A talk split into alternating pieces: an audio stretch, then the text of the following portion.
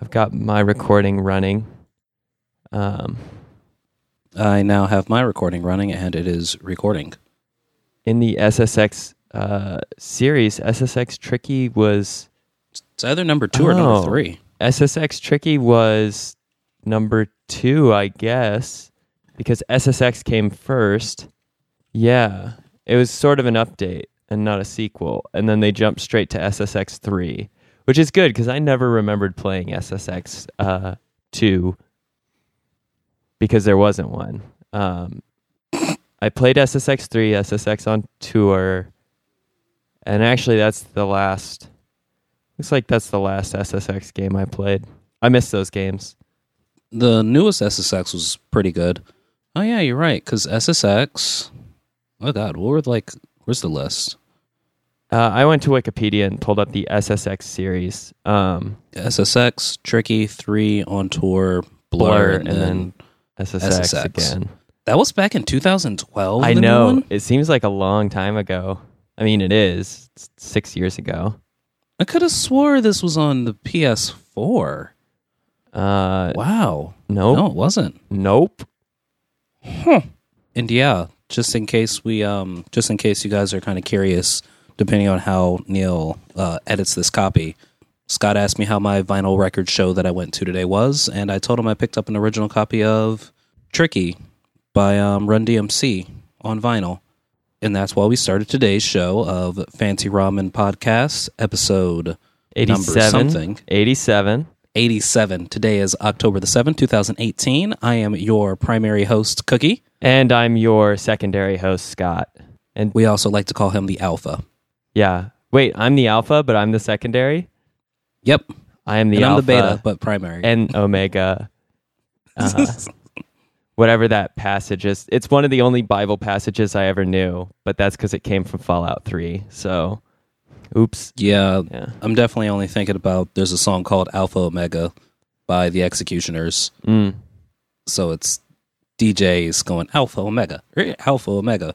Yeah, and it's it's beautiful. But wow, SSX. man brings you back. I miss i miss a good non-traditional racing game that was not mario kart. Like i enjoy mario kart. I should make sure i uh, have that disclaimer added. But you know we had ssx there was even jak racing from jak and daxter. The jak and daxter franchise had a racing game that was not it was not great but it was not bad. I enjoyed it quite a bit I definitely did not play that. I think besides the uh, Mario Karts, we were just on that Diddy Kong shit. I think, J- yeah, Jak X Combat Racing. I'm pretty sure it came after Jak Three, and they just kept the driving mechanics of Jak Three, which were actually were fairly good mechanics for the game. Um, yeah, another another good and weird game. You know, I'm kind of looking at EA Big's um, lineup of games. Rest in peace, EA Big. I think there are Yo, there are literally three games on this list that I did not play. EA Big is actually the uh, the only branch of EA that I ever cared for, and I mean, EA Big had not only the most killer soundtracks that games had at that point in time that weren't like original compositions. DJ. Atomika. Yeah. Um, but they also made what were essentially the best sports games uh, I've ever played.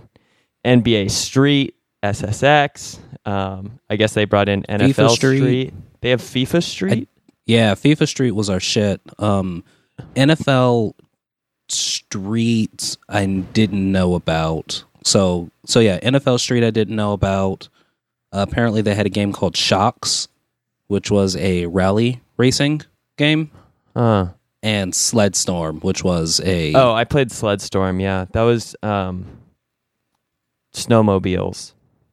yeah. It was SSX on snowmobiles. Like they essentially made a bunch of like 3v3 sports games and a bunch of like racing games.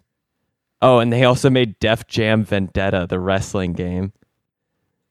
Hegs, yeah. Oh shit. There was a there was a thing recently about the new Def Jam that's coming out pretty soon. Hopefully, Oh, I didn't know there was another one coming out. yeah. They had a tweet saying, "Where should the next Def Jam be?" because the last one that came out was uh, Def Jam Fight for New York. So then they were talking about like London, Paris, Atlanta. Okay, here's a little fun fact for you that I think you might enjoy. The uh, intro voice that did the EA Big, it's in the game, was none other than uh, Rahzel from The Roots. Really? Yeah. Rahzel. Man, wow, I haven't thought about Rahzel from the Roots in forever either. The Roots are still making music. Well, Good shit. All times. right, that was a that was a fun blast to the past to get things started. Uh, besides your vinyl show, what else have you been up to, Cuki?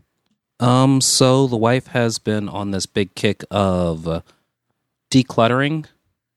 I yeah, I, I got to witness some of that firsthand. and she is now signed me up for that decluttering thing and half of my closet is gone and i am down to like four undershirts so i need to buy some more and a couple of pair of socks that sock You box that i saw Yeah. It seems like it will come in handy now actually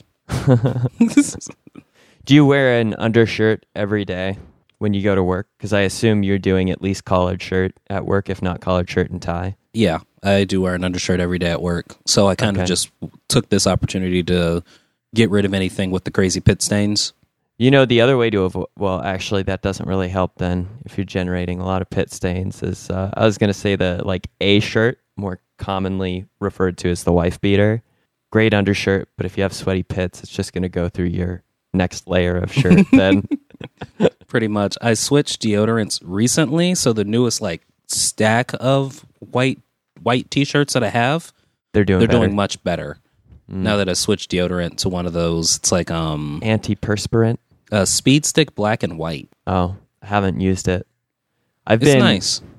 not to i mean we don't really need to shout out products that much but damn i've been on old spice uh like sport for as long as i can remember which it's sometimes hard to find uh every once in a while when i go somewhere it's sold out or they don't carry it but i've been rocking the same antiperspirant for probably 10 years at this point Old Spice Sport was my old one that I just recently switched off of. uh your body may have adapted Yep. So I was like, okay.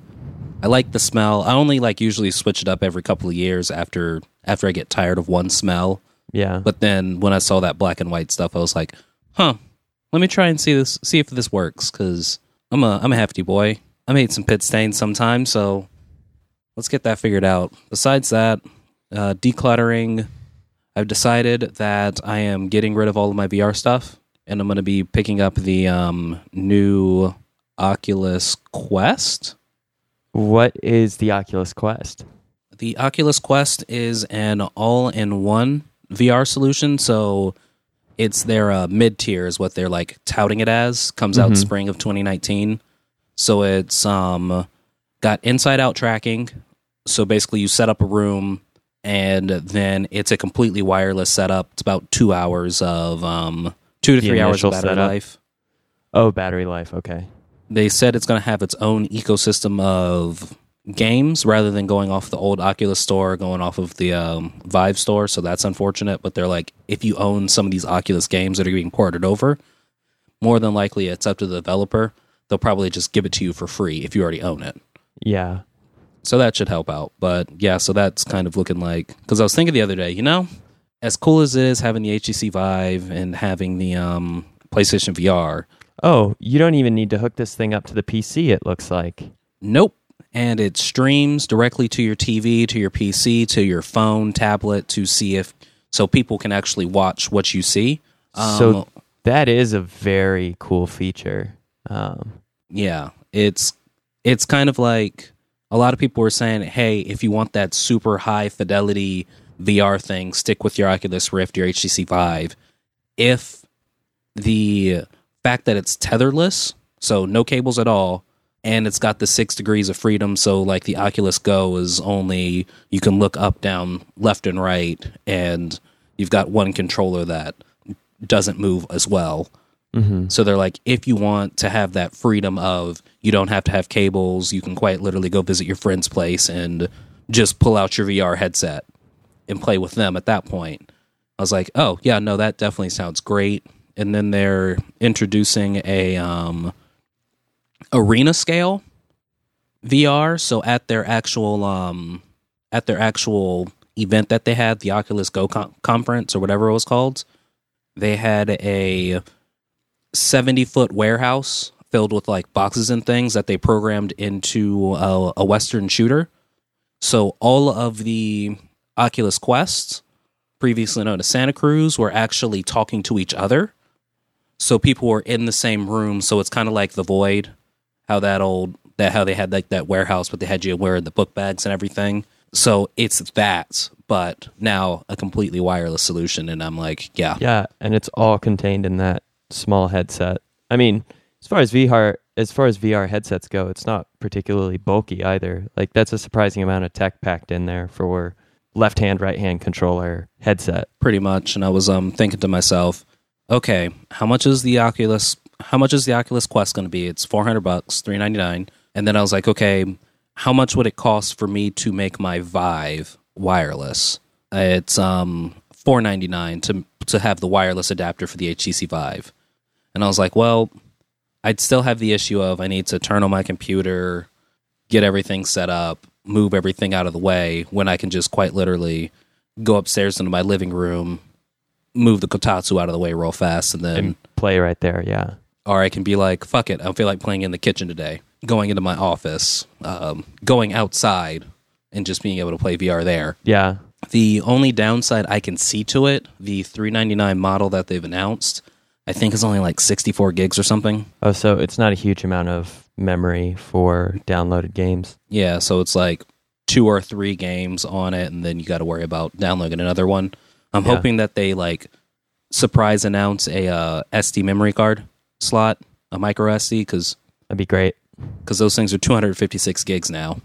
And very low profile. Easy easy to slip in to almost any like design for hardware. Pretty much. So so yeah, besides decluttering and deciding that yes, I'm going to pull the trigger and get rid of the um the old HTC Vive, I'm gonna put that on Craigslist. If, Craigslist if anybody wants to purchase that, that listens, you know, hit me up. Um, also, you can hit me up at uh podcast at fancyramen.com. See how I plug that there. Uh, Pretty good. and I think I think I'm gonna break one of my cardinal rules and also start selling some of the music instruments. Was that uh, part of the decluttering effort? kind of it's so since Lizzie's in a decluttering mood, I used to go through like a purge every two or three years where Yeah. if I didn't touch something or see it for a, for over a year, then like, I oh, would just do I get rid of this? Yeah. And every time I've tried to do that since me and Lizzie have been married, she's kind of convinced me to not get rid of some things. So like as I was decluttering my closet, she handed me like six pairs of pants that I thought I threw out already. She's like, "See if these fit." You've lost weight, and I was like, "Okay." I was like, "They still don't fit. Can we please at least throw them away this time?" but yeah, so it's like now I'm thinking it's been forever since I've done a music purge because I used to get rid of all my music every three years and just start a brand new collection to keep everything kind of fresh because you know you start sorry i got i got i got lost in the octopath traveler in the background i was like ooh i wonder Oh, what he's about it- to play Oh yeah, yeah. I um I was just about ready to start some Octopath after this. I'm moving forward on it. Great game. I don't understand how Neil finished it as fast as he did, being as busy as he was. But oh my god rest in peace neil yeah, for those who don't know, Neil uh, has once again succumbed to another like insane 70 plus hour work week, which I do not condone nor recommend for anybody's uh, like continued health. correct and i feel as if my wife has the perfect job where she can't actually accrue overtime pay but for every hour she works overtime she gets an hour and a half of paid time off Nice. That's a that's More- a pretty fair exchange, honestly. That's not bad. more bad. companies should i would actually work a lot more overtime if they gave me that option yeah, me too. because extra money's okay but if i can But you also get taxed heavier too. Um, because you're making extra money. yeah, But if I can just, you know, work an hour and get an hour and a half off, I will totally. it's the whole front loading like theory there. If you're putting in all this extra work, then you should be relieved from future hours. You know, Exactly. it's Rather essentially like than- reallocating time. Agreed. rather than, you know, putting in all this extra work and getting all this extra money, but you're also working, all this extra more. work. Yeah, So you can't spend any of the extra money. So now you're just working for something that you're not benefiting off of. yeah. I uh, I've I've made a variable amount of overtime over the past couple of years I've been working, and it's never it's never enough to make me feel like oh, putting in this overtime's really worth it. Um, yeah. They'd have to pay me like four times as much for me to be like, yeah, overtime's worth it. I'll plug in an extra 10 hours here. And that's why I only work overtime on holidays. Yeah. Double Oh, time yeah. and a half. Then, yeah, that's amazing. So, what you been up to this week, Scott? Uh, so, as you know, I got back in town after we hung out all last weekend while I was in Omaha for a wedding. Uh, since returning, I have not been on a decluttering kick, but instead, Sierra and I have been trying to fit all of the new like dog stuff and amenities into the apartment and uh, just making more room in a space that I thought was already maxed out. We're we're doing what I'd call optimizing the space in which nothing's getting thrown out, but things are being rearranged Tetris like so they can fit into just the perfect orientation for access and use. Which is nice because it's actually in, inspired me in uh, one of the games I've been playing that I'll talk about later, uh, a revisit to RimWorld. I don't know if I talked. I'm pretty sure I talked about it on the podcast previously, but we'll, we'll get to it in a second. So I've been hanging out with Sierra and Yuri now that I'm back in town. We took Yuri to a dog park yesterday. He's a shy little nervous guy. He doesn't really like playing with other dogs as much as he just likes kind of watching. Um, so he just kind of stood there and watched the dogs play for like an hour and a half, which is weird. Was it a free dog park? Uh, no, this place also does like daycare and a bunch of other stuff, and it was indoor. So, um, So You did- basically, you just took Yuri to the movies. yeah, we took Yuri to the movies. He's actually welcome at that place because he can go shit in a corner and it's fine. he can't do that at the AMC near here, sadly. But if we had some seedier movie theaters, I don't know, it might be about the same. Um, Gross. yeah. Let's see. Other than that, though, Sierra and I are going to try and fit in a hike later today. It's getting to the point where it's going to start to be too cold soon to really go out hiking too much. So, trying to squeeze a little bit of that stuff in, and otherwise, just been busy running errands, getting food back into the pantries, and reestablished at home. Trying to figure out health insurance now that I'm an old, old man who uh, doesn't get to leech health insurance off of my old man. So, God, you're so young. I know. Uh, I've been dealing with the headache of that, and then also with some uh, bill paying for my like vehicle registrations and whatnot. Since I recently bought out my vehicle, uh, the title is traded hands, and I need to now figure out uh, how to get a hold of the title because Montana won't do any sort of transactions with you on your vehicle unless you have the title present in your hands. And so it's a bunch of work to like get a title release if you don't own it. Um, So, did you lease your vehicle? I leased I leased my vehicle and then I bought it out from a loan I got from my local credit union. And now I'm pretty sure the uh, financial services arm of where I leased my vehicle from has transferred the title, or they haven't yet. And so I need to figure out where it's at and get it so I can register my vehicle before some police officer recognizes that my plates are expired. So good luck with that, and I- hopefully, I know, yeah. It's really it's really frustrating because I can't do any of it online otherwise because it's traded hands. Like none of the saved information is correct.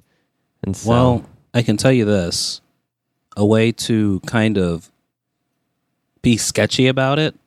Take a piece of double-sided tape, uh-huh. a fallen leaf, and just you know slightly obscure the sticker part that says your tags aren't legit.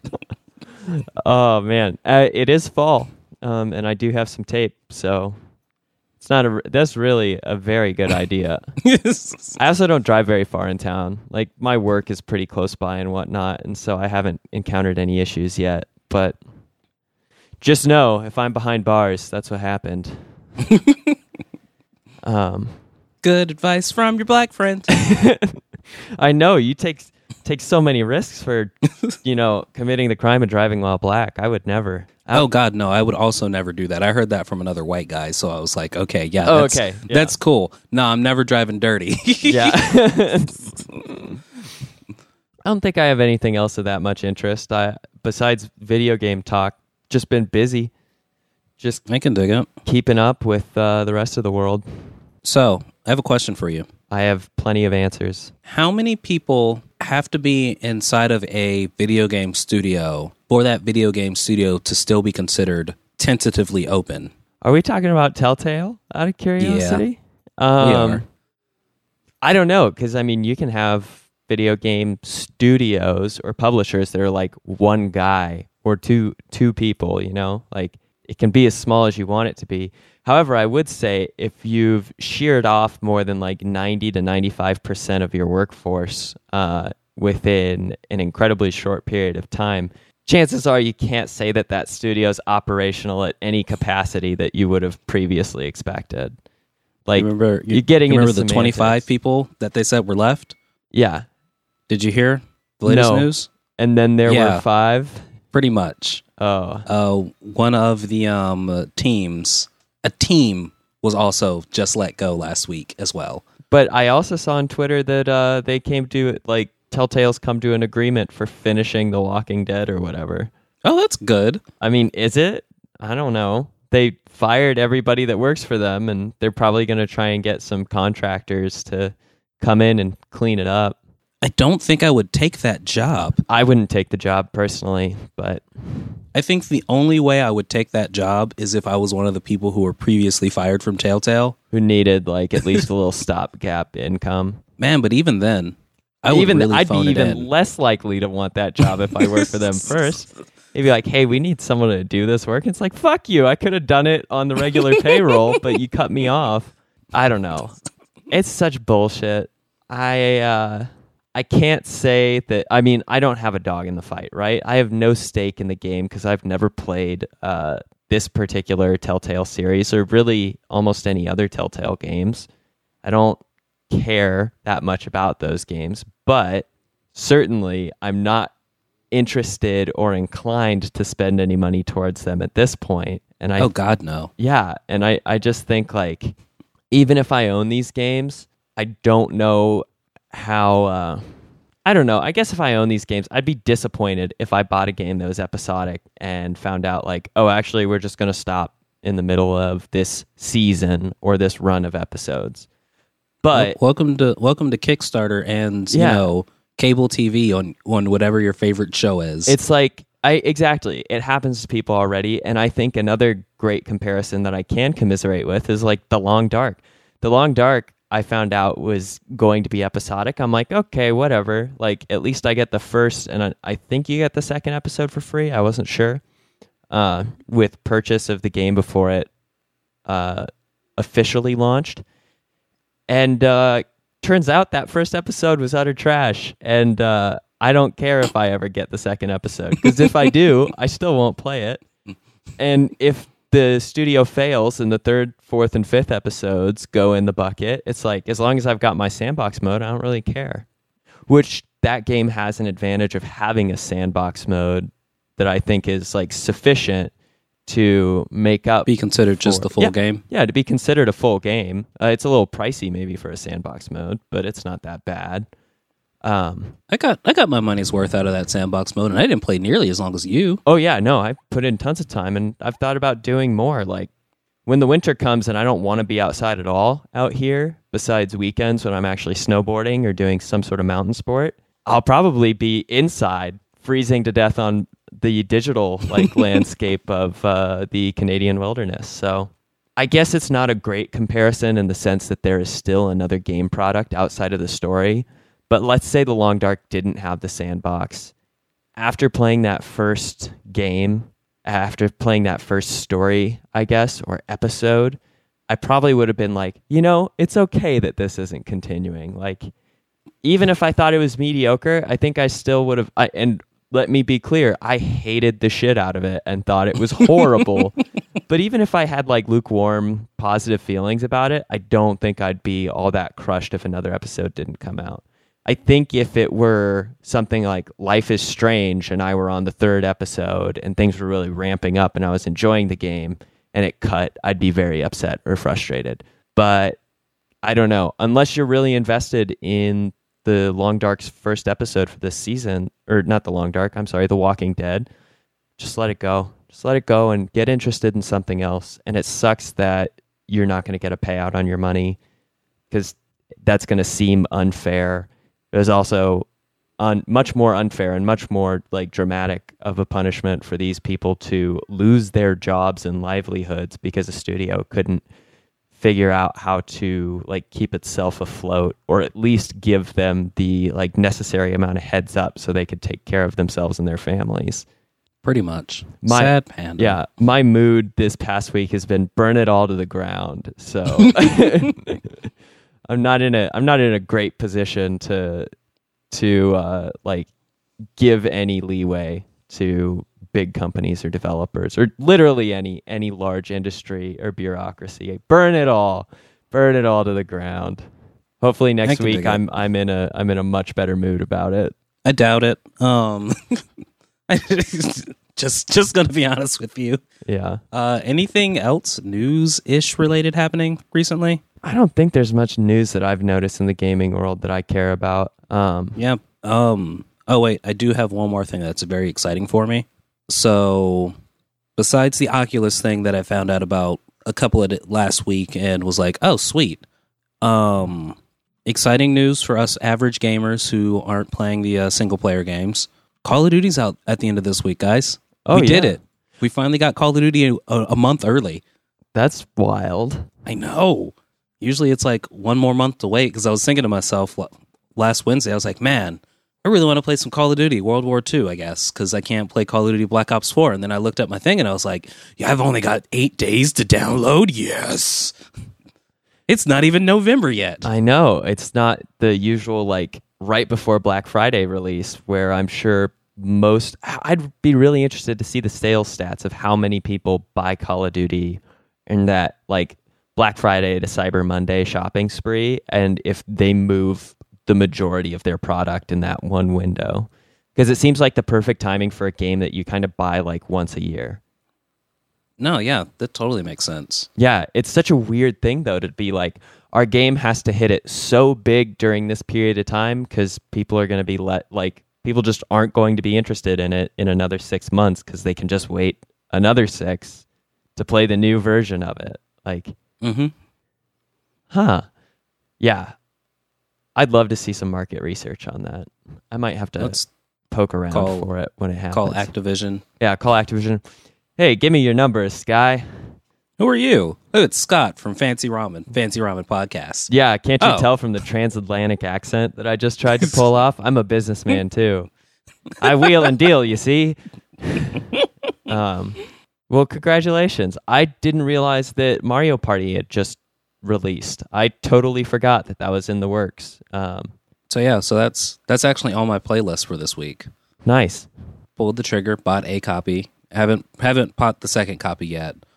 Um, but so far, me and Liz have been enjoying it. We've played three out of the four main board maps hmm and a bunch of the mini games. So far, none of them have the jacking off motion yet. Yeah, Yet, because there are ninety plus games. One of them's gonna gonna have it. happen. Yeah. uh, finally got to play the one where you're the Mario character on the big wheel. So they're like racing on tiny wheels, and the motion that you use for the Joy-Con controller is kind of like each. So the Joy-Con controller itself is the middle axle, and then your two hands are where your pedals would be. Uh huh. So you're doing like a pedaling motion, but with your hands Yeah. and it's fitting that it only uses the tiny tiny joy-con because that's Pedal the pretty tiny, much tiny wheels. if you were if you were on a little small child's big wheel but like in a weird orientation to where you were using your hands to pedal Yeah. that is the motion you would be doing in that exact like tiny, tiny configuration, and it's beautiful. And the, motion um, controls are so clean for the Switch. They are, and it just it feels nice. You get extra coin. This one's not punishing at all. Uh, you get so like if there's any kind of like team game that happens, they give you a ch- opportunity to do like a a group high five, and if everyone like does the boy OG motion, like the huzzah, crossing your body with your with your arm in a fist pump upwards type motion, it's like they all do a little they, everyone gets the characters get ready and they do a little high five and it's two plus it's plus two extra coins. Oh, that's awesome. So not only not only do you win, so you get ten coins, You do but team you also building. get two extra coins. yeah. yeah. So it's um Bring it to the next been a lot of office party. That's that's kind of one of the plans, possibly actually. Cuki, your your implementation of Mario Party in the uh, cubicle space here has brought up po- productivity by seven percent. Well, thank you, sir. Well, thank you. Yeah, you'll get an equivalent raise in uh, next month's paycheck. Boy, oh gee, golly, thanks, thanks, guy. I'm a businessman. Um, but yeah, no, it's really nice. I kind of like and don't like the fact that whenever you you can't, you literally cannot play this game in um handheld mode. Because you need to use the Joy Cons. Yes, Yeah. it is only one Joy-Con per player. Yeah, Uh, when you're and so actually you setting have everything, to hold handheld mode with you and your friend on either side, looking at the screen sideways. If you Pretty even much. tried. and then it and then it's like um when you're actually setting the game up for the first time or whenever you boot it up it'll say how many players you're playing with Mm. how many switches do you have so it says okay are you playing two switch mode or are you playing one switch mode So do you have one two three or four players? And it's like oh yeah this is this is nice. We have not tried to play it with four people with a on the tiny tiny switch screen yet. We have played it with three people on the projector though because that's a bigger screen. Yeah, the Switch screen's really tiny for like four people to try and manage what's going on all at once, unless you're just crowded around it. And let me tell you what the kotatsu is just the perfect size for three people Mm, that's true. lizzie is currently asleep under it right now That thing was great. If I had if I had the space to build my own, I absolutely would. you can make you can make a smaller one man they're not all four by four I know, but if I made one that was literally just a circular table, it would have to seat one and it would have to fit like literally behind my desk. Like the your heater, the heating element that you have in yours, for instance, would have to be close to the maximum diameter or like circumference that that I would have available of free space in this apartment. oh good lord Yeah, so I could heat my toes if I like kept my feet underneath it, which you can also just do by wearing socks and slippers. So I'll pass for now. bless you Uh oh, somebody somebody's immortalized on the audio track for the first time. tell her i said bless you Cuki says, "Bless you." She, she whispered, "Thanks." for those of you that don't know, that's uh, that's the sneezing voice of my sweet, sweet girlfriend Sierra, who is now very embarrassed that uh, that's how she got on mic.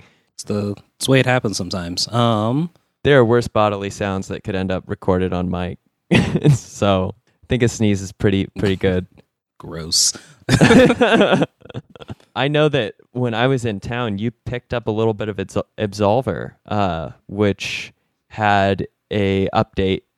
So it's now called Absolver Downfall or whatever, or it's in the Downfall sequence, or who cares anymore? Because I don't understand this game. It is all of the like opaqueness and like obscurity that I love about Dark Souls, but in a way where the game design does not lend to learning things intuitively. you totally learn things intuitively. You just have to have a combat focused mindset. And here's the thing. I'm actually not even complaining about the combat because i actually feel like i perform the combat in the game relatively well. Now that i've played P- pvp against people who are like 10 levels higher than me and dunked on them i feel like i understand the combat the things that i don't enjoy um, are the fact that the multiplayer is relatively empty on the pc mode which i'm playing and um, that their like navigation and level design are very poor. oh, I still yeah. don't under yeah, I still don't understand where I am or where my objectives are at on the map at any given point in time. In Dark Souls, there are at least characters to like suggest directions to move in and the level design really lends to like finding one or two linear passage what is like even in the most uh like confusing or labyrinthine areas in Dark Souls, they feed back into themselves where they have like major channels that they're moving towards and they're offshoots that essentially like branch from these ma- major pathways uh, that loop back out onto themselves or create shortcuts to other like main channels. But in all three Dark Souls, there's essentially an evident path as you like explore around and you're never too far away from the immediate path unless you're in an area that's specifically designed to be a maze. And yet this game every single area feels like an incredibly long and pointless hallway or super like maze like uh, structures of a crumbled or fallen city that have no particular direction or uh, points of interest besides what's on the horizon. Um, and it makes to fight? navigating and completing, yeah, objectives like really, really difficult. Well, I've got a tip for you. If Yeah. you're in a long and pointless hallway, you are moving between areas. Exactly. Yeah. It's like it's it's the uh, alternative to a loading screen. The thing that I find a little annoying about it is that the game already feels so empty. Those like open spaces feel particularly boring and wasteful on the like map design. I'd almost rather just take a loading screen if I could also teleport around too. Because there's a lot of traveling that you do to get from I don't know what you call them, altar to altar, bonfire to bonfire, uh, essentially.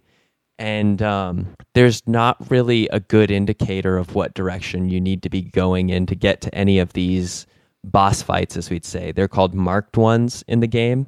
And I fought two of them today and beat them. And I couldn't tell when um, I defeated one whether I had defeated them already, because I think I fought one I had already beaten earlier because there wasn't a payout of like any special ability or anything, just a heavy XP load.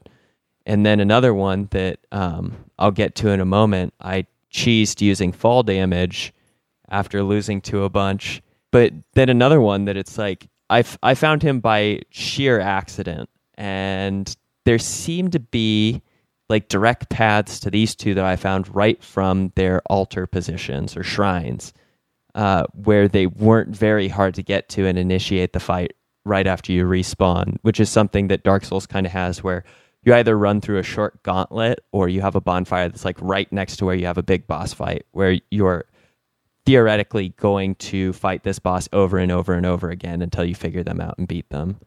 I can dig it. So you haven't fought any of the actual uh, bosses in the three areas. I think I've beaten all of the bosses in one area because all the lights are gone in it. But then I can't even tell what area I'm in at certain times, which is the issue. Is like the map is so obtuse. Uh, oh yeah, they could definitely use they some could- more. Um, If they added a single key to it, it would make so much more sense. But the other thing is too is like I qu- I finished the game this morning. I quit it because it got to a certain point where every enemy I was encountering, I was crushing. Like I was just destroying in one-on-one combat, and only when I was being ganged up three to one did I have like a lot of challenges, or two to one, and someone has like a weapon or a really really heavy amount of armor. Um, but it just wasn't fun anymore because I was exploring around, destroying people, lost his he- like lost his shit in this environment, and unable to make any sort of like noticeable progress. I feel you. Um, so there are actual like bosses, bosses, where you'll see like these fractured areas. So there's like an arena where a guy tries to mind control you, says you're stronger than the other ones, so he starts to fight you, and he like throws a bunch of people to gang up on you. I fought There- that one. Yep. There's a second one where they're the twins inside of like a little villa hut thing where you're fighting. It's a 2v1. And I haven't found the one inside the graveyard area. So there's like one area that's the I city. didn't even know there was a graveyard. Yeah, there's a the city ruin area that's There's like harbor. brown. There's a harbor area. I know that, and then there's like a tower area that has the stone slab with all the lights of people you haven't beaten yet. I think. Yep. And then there's the um so then there's like this graveyard ish area and a like town that's got like red wood all over the place. Yeah. I fought a lot of these bosses. I've only taken out the twins and the other first one that I mentioned. Yeah, the mind control guy. I think he's the first one I bumped into, and the only one of these three like major bosses you've noted that I'm aware of. So yeah, I bumped into the twins first, found them, and then couldn't find them again for like days. This was during my first playthrough of Absolver. But I really only like this game and it really super shines. in multiplayer. Yeah, when you're actually doing the um one-on-one fights against Yeah. people queued up. That is fun. That's actually the most fun I've had, but I had to quit because I felt really bad after my first fight. Um, so I've challenged a lot of people in the like player versus engine area and not in the arenas. But once I learned how to join a school and queue up for a duel, um, I fought a guy who was about 10 levels higher than me and in the first round just beat the snot out of me. In the second round, I kind of figured out what he was doing. I dodged his like main heavy damaging attacks because I'm playing the dodge class or school. Um, and then in the third one, I I cheesed him and knocked him off of the staircase area to his death. Like after getting the first couple hits in, just to put him into position. And it's best of three, from what I understand in these fights. And I so demoralized him that he forfeit the rest of it. And so, and so I felt terrible and I, I, I left from the PvP. But I learned a very important experience, and that is you should never feel shame for cheesing anybody with the uh, knocking them off of a ledge for fall damage. Because I ended up facing a boss later, or a marked one, who had an attack that essentially slowed you down, which is terrible for my type of combat style because I move very quickly. So I also positioned them near a ledge, pushed them off, and finished the fight in about eight or nine seconds after initiating the fight. Probably, I'd say close to uh, 10 times. I decided that there is uh, no honor amongst thieves and push this guy to his death with like a 95% full health bar. Yes, that is an excellent way to do that. And yeah. Yeah. never feel never feel bad about crushing someone so hard that they forfeit the rest of the match because obviously their fortitude is just not as high as your cheesing ability. Yeah. Um, I enjoyed the combat schools with the ability to actually access decks where you hadn't unlocked uh, attacks yet. Like you can't customize the deck until you have uh, the moves within it, so you can exchange them out. But it was a really, it was really cool to be able to join a school and do that, and how easy it was. I don't know how I felt about the uh, the game was still a little buggy. I was catching on objects, and the movement sometimes still feels really clunky when you're in a fight with multiple people. You feel like you just get completely trapped, and then it's one of those games where it's like you can get into a position where you're essentially stun locked from action just over and over and over again, and there's no good recourse because at least with my class, like I have to dodge if I dodge incorrectly on the timing, I get stun locked for the other half of my health bar, which is really tough. It's very unforgiving in that sense when people are ganging up on you. But the other thing is too, and I don't know if the other like schools are like this, but um, when I execute a dodge, sometimes because I hit the joystick uh, twice before the animation's able to follow through, um, just when I bump it or whatever, I'll sometimes dodge in one direction and then dodge in the opposite or dodge in a direction I don't mean to go in. And it's really touchy that way, which has me jumping into attacks a lot more than like getting out of the way, which is the opposite of what I'm trying to do with my character, Katy Perry, P A R R Y. But uh, I don't know. I still feel like it's a game where I could have a lot of fun in PvP, but the PvE is so frustrating that I don't know if I want to give it the time to like build up to get new move sets from Random combat NPCs. decks. And yeah, it just feel the PvE feels so bad versus the PvP. And the thing that I always enjoyed about Dark Souls when I first played those games, since this lend like I think this takes a lot of inspiration from the Dark Souls model, is that the PvE is still really fun. And it doesn't really ever feel like there's stuff where it feels like, God, you got me with this trap, or it feels like stuff is sometimes fairly punishing, like incredibly hard. It never like there are very few times where I feel like I really get gypped. And in this one I feel like I have some unfortunate circumstance with just how clunky my controls feel or just with how the like movement in the game is or the setups for combat encounters that I end up leaving a lot more frustrated than I expect from games like this. I normally don't get very heated at games like this that just let me reset and get right back into it, but this was pissing me off this morning so much. It happens. I I think that I agree with everything pretty much you said about this, and it actually kind of makes me want to go back into play For Honor rather than Absolver. Yeah, I never played For Honor, but that also has that same kind of idea as being a very like tight and uh, like mechanically clean combat game. Yep, only three directions to go in though instead of four, and Samurais, Vikings, and I forgot what the third one was. No, Uh, knights. Knights, It's like yeah. knights. Yeah, the most And I- boring, the the standard European knight. pretty much. So I kind of, I, yeah, I think I'll um cue that game up after this to try that out because yeah, it's been a while since I played that. I've also, in the non-fighting game realm, pulled out Rocksmith. Now, what's uh, Rocksmith? Is that a is it Garage Band? But So it's um Guitar Hero, but the Okay. Ubisoft version of Guitar Hero. So instead of using a plastic guitar, because I don't own any of those, you plug in your real guitar. oh, how do you do that?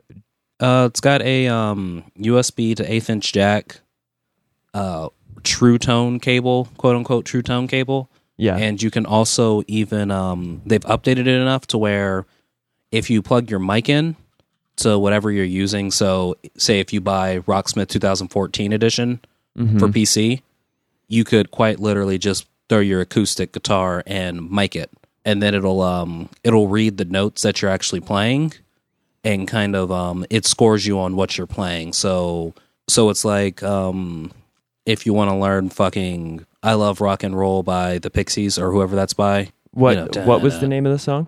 I love rock and roll. You know, Oh. I love rock and roll. Oh, Put I don't know. dime In the jukebox, baby.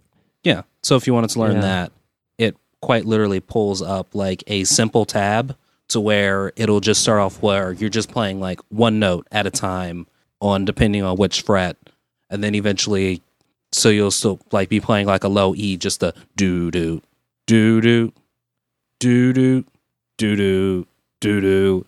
And then eventually it'll start going to the power chords of da na, da na, da na. And then it'll it slowly evolves and allows you to learn how to play the actual songs on the guitar. They've got for most songs a lead part, a rhythm part, a bass part because they also included um you can learn how to play the bass with it. So yeah, so for you, the bass. That's pretty cool. Yeah, I see this. It's uh there's base like I, I see on an image for the website. There's a technique challenges screenshot and it's showing a bunch of bass stuff. So two finger plucking, slap and pop, hammer ons, pull offs, palm mutes, double stops, power chords, tremolos. Like that's pretty neat. It looks like you can actually learn your instrument off of yeah, this. so they've got like a sense. um they have a thing called the 90 day challenge where Yeah. they're like we will take a complete novice beginner who's never touched a guitar before. You spend the $200 on uh, the um, premium edition which comes with a Les Paul. Oh, So it comes with a Les Paul, the actual game, and they're like, "Yeah, spend 200 bucks on this Les Paul and you're going to be practice this game for 2 hours for 90 days and you will be proficient at this instrument now." I really like it. Back when I worked for Ubisoft for a little bit, um, it was one of the launches I did, and I partnered up with Guitar Hero, so I had like this big launch party. And back in 2014, had a big launch party where I quite where they quite literally brought 12 guitars out, grabbed some friends' Xbox 360s and PlayStation 3s, and we raffled off one a couple of guitars. We um had a bunch of people playing, and one of my friends on my floor, he actually won a copy of the game. He did not win a guitar, mhm. but he like two months later, he was like, "Cuki, I found something cool." And I was like, cool, what was it? So we ended up recording like the first time I ever saw anyone master a song. Uh-huh. So after you get, so after you can play the song 100%, they'll eventually, like, as you're getting better and better at the song, they'll start not showing the little fretboard or like the highway anymore. So quite literally, they'll just, so it's like you're just playing the song now, not watching the notes fly by and playing all the things like you p- would play for like Guitar Hero. right, yeah, you're not following any more audio cues. Or I mean visual visual cues. cues. Yeah. So he showed me whatever song he was playing in mastery mode. We got that recorded, uploaded it to Ubisoft. It was it was a good time. But yeah, so I decided to pull that out the other day, and I forgot how much I like this, how how much I like that um what you call it, and I also learned that my um that one of my guitars I need to replace some parts on it because it's got some um because it's a pickups not pickups the um input jack for the Yeah. green one the green Squier I have Okay, yeah. it cuts out a lot. Uh yeah, I was just looking at uh Gibson's website for Les Pauls and I can't find a single one that's under like 500 bucks on their lowest to highest pricing, which makes this deal sound really sweet. Yeah. So I've been playing a bunch of Guitar Smith, and so yeah, I got inspired to play Guitar Smith because there's this uh, Japanese chick. Oh, excuse me. I almost said I said Les Paul, didn't I? It's a uh, yeah. it's a Epiphone Les Paul, Epiphone Les Paul. not a Gis- Okay. not a Gibson Les Paul. okay. At least I think it's an Epiphone Les Paul. Uh, but yeah, this is Japanese chick who um yeah Uh, Epiphone Les Paul. Much more modestly priced. Yes, still Les Paul, but Yeah. Um, but yeah, no, there's this uh, Japanese chick on YouTube who plays with her little sister. So like, there's like uh, through the fire and the through the fire and the flames. Back when she was little, and her little sister did not play a music instrument, Uh-huh. so her little sister was like rocking out beside her while she was playing through the fire and the flames on guitar. And I think she was like 12 at the time. And I'm like, oh, that's kind of amazing. And then they were like, so throughout the years, her little sister now plays bass with her on Rocksmith. So they're like learning and playing all these games, playing all these um songs on guitar slash bass. But yeah, so Rocksmith out for PS4, Xbox One, and the um PC.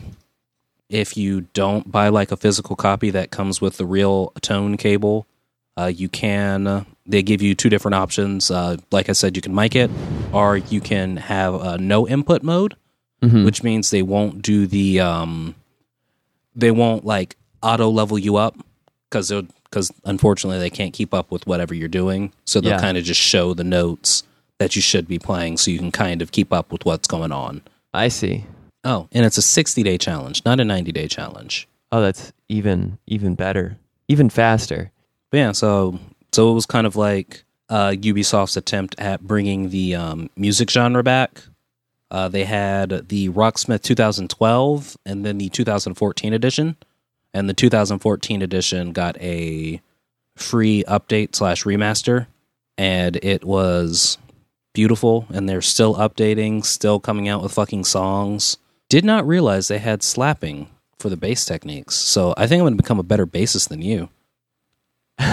yeah, it won't take very long. But yeah, they got a bunch of like mini games you can play. It's a I actually thoroughly enjoy this. Ooh, they have like a song request section. Nice. Yeah, that's really cool. I may look into that because I'd be super interested in essentially having a platform that makes like learning tabs even easier. Mhm. So yeah, it's pretty much my um pretty much my ultimate guitar whatever that tab thing is called ultimate guitar tabs.com. Yeah, I think that. I mean, that's the most common one. That's the one that I use a lot. Yeah, ultimateguitar.com. So yeah, it's pretty much that but, you know, video games up and everything. Gamified, yeah. But yeah, so I've been playing a bit of, bit of that to kind of find spark my love for music again. Yeah. Have you been playing anything besides I'm getting frustrated with Absolver? uh, more Octopath Traveler, which uh, I don't really want to do any more about until I finally beat it, so Neil and I can really get into the weeds on the game as a whole. But I will say, it feels really good when you find a strategy that is just uh, like perfectly suited for the enemies and environment that you're fighting in. I recently found one where I can essentially use the thief skill to restore SP on enemies who are weak to daggers with the SP steal attack.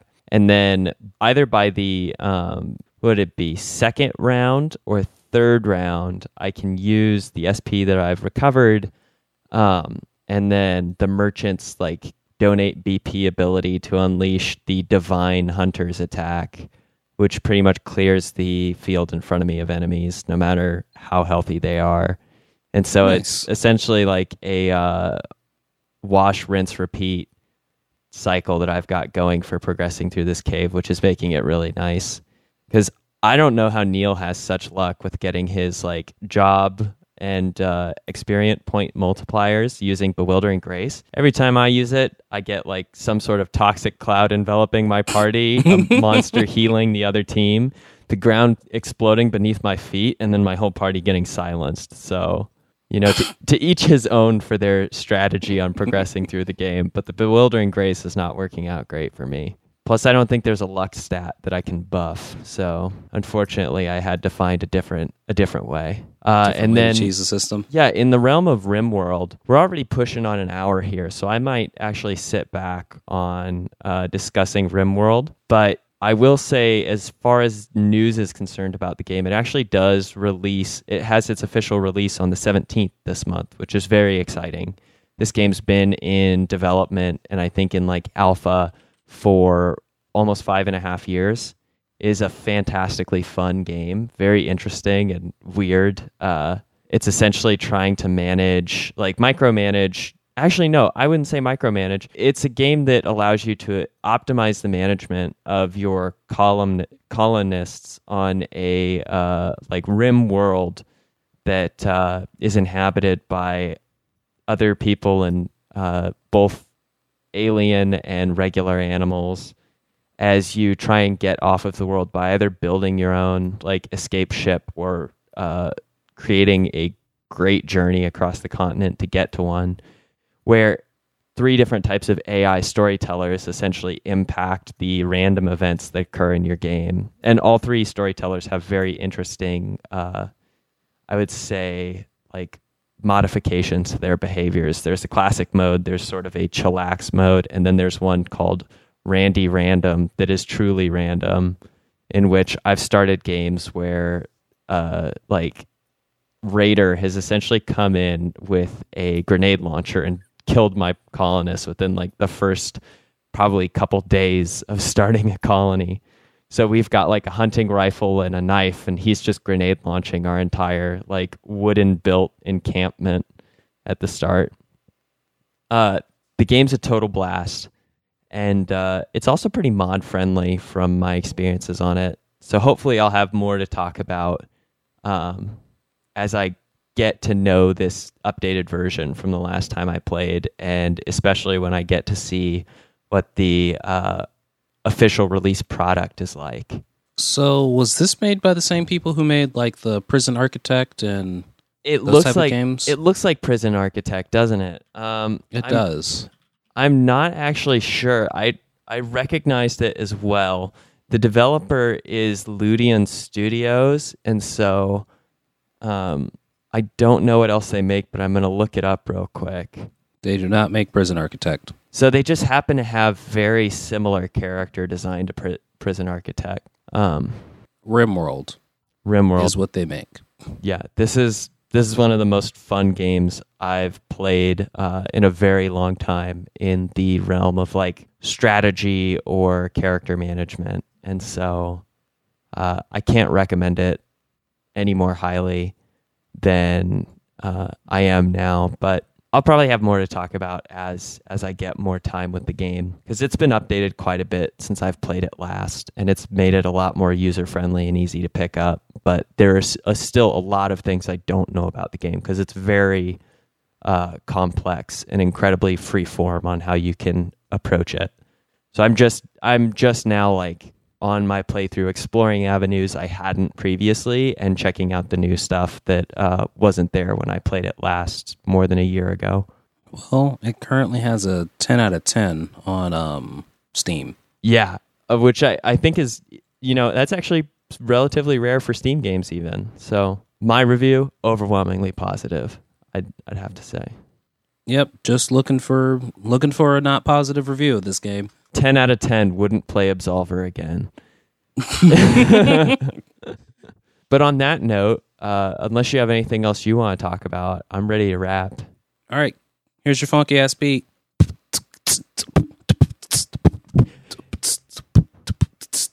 If you would like to contact Fancy Ramen, give us a hit at podcast at fancyramen.com. if you would like to leave a review, leave a review with Apple iTunes or Stitcher. Word.